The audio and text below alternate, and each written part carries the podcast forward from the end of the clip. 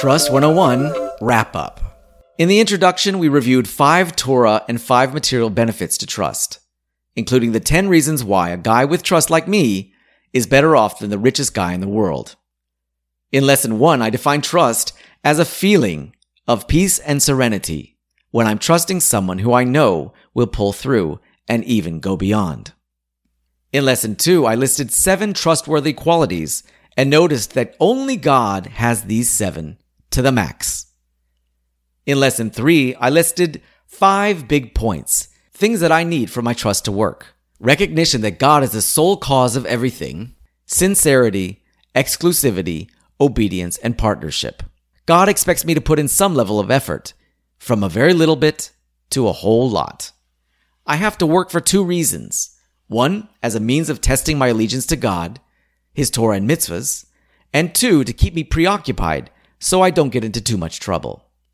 True, there are some good guys who ace these two and don't have to work. But we also find five reasons why the good guys sometimes suffer and six reasons why the bad guys often prosper. In order to choose a career path, I factor in my physical build, intellectual acumen, and natural inclinations. Like the animals, I have a career path that God designed especially for me. One that I can thrive in handle the job's ups and downs, and one that Hashem can fill my needs from behind the scenes.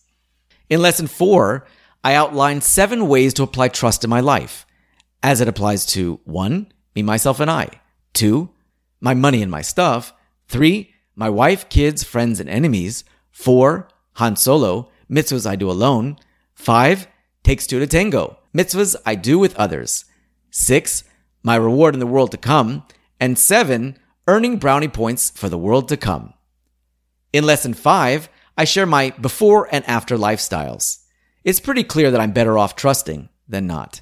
Now I'm one, thankful, two, happy go lucky, three, calm, four, generous, five, ethical, six, beloved, and seven, satisfied.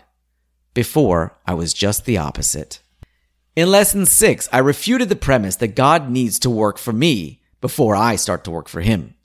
And in lesson seven, I gave three trust troubleshooting tips and then went on to climb the trust ladder from level one trust to level 10 trust. I hope your life has been changed by learning Trust 101 with me. Go back and listen again if you need to.